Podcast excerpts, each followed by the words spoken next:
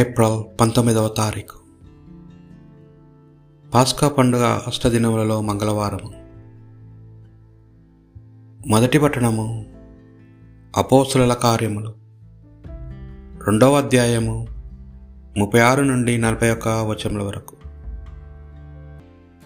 సోదరులారా మీరు సిలువ వైపు సిలువ వైపై చంపిన మీ యేసునే దేవుడు ప్రభునుగాను క్రీస్తుగాను నియమించాను.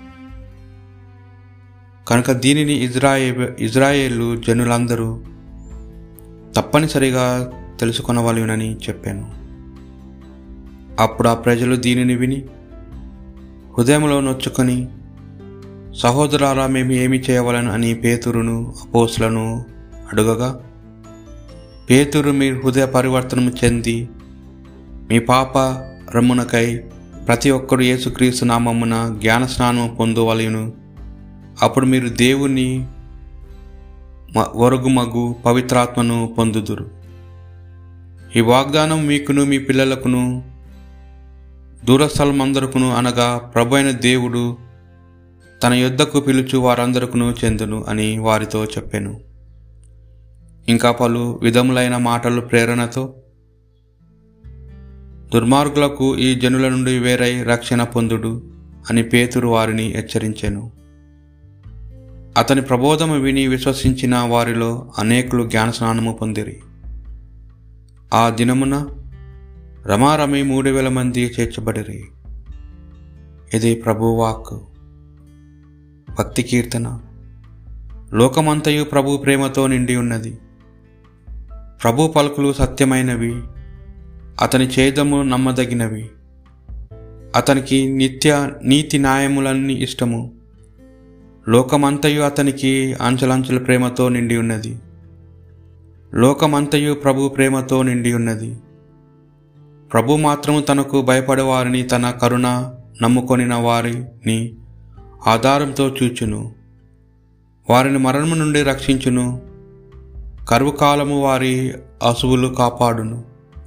లోకమంతయు ప్రభు ప్రేమతో నిండి ఉన్నది మేము ప్రభును నమ్మితిమి అతడు మాకు సహాయము చేయును.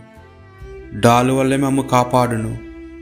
ప్రభు మేము నిన్ను విశ్వసించినట్లే నీ కరుణయు మమ్మ ఆవరించి ఉండునుగాక లోకమంతయు ప్రభు ప్రేమతో నిండి ఉన్నది పునిత యోహాను గారు రాసిన సువార్త సువిశేషంలోని భాగము.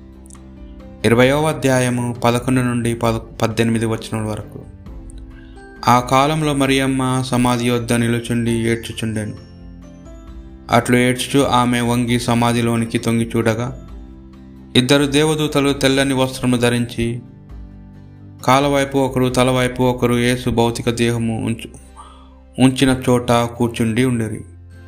అమ్మ ఎందుకు నీవు ఏడ్చుచున్నావు అని వారు అడిగిరి. నా ప్రభువుని ఎవరో ఎత్తుకొని పోయిరి. ఆయనను ఎక్కడ ఉంచిరో నేను ఎరుగను అని ఆమె చెప్పాను. అట్లు చెప్పి ఆమె వెనుకకు తిరిగి యేసు నిలబడి ఉండుట చూచెను కానీ ఆమె ఆయనను గుర్తింపలేదు. యేసు ఆమెతో అమ్మా నీవెందుకు ఏడ్చుచున్నావు? నీవెవరిని వెతుకుచున్నావు? అనెను. ఆమె ఆయనను తోటమాలి అని భావించి అయ్యా నీవు ఆయనను తీసుకొని వెళ్ళిన ఎడల ఆయనను ఎక్కడ ఉంచుతో చెప్పుము. నేను వెళ్ళి తీసుకొని పోయేదను అనెను. మరియమ్మ అని యేసు పలికెను.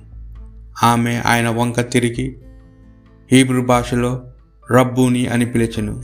అనగా బోధకుడా అని అర్థము. యేసు ఆమెతో నన్ను ముట్టుకొనవనదు నేను ఇంకను తండ్రి యొద్దకు ఆరోహణమైపోలేదు నీవు వెళ్ళి నా సహోదరులతో ఇట్లు చెప్పుము. నేను నా తండ్రియు మీ తండ్రియు. నా దేవుడును మీ దేవుడు అయిన నా వాని యొద్దకు ఆరోహణమైపోవచ్చున్నాను అని చెప్పాను. మగ్దలా మరియమ్మ వెళ్ళి శిష్యులతో నేను ప్రభువును చూచి తిని అని వారికి ప్రభు సందేశము అందచేశాను ఇది ప్రభువు సువిశేషము.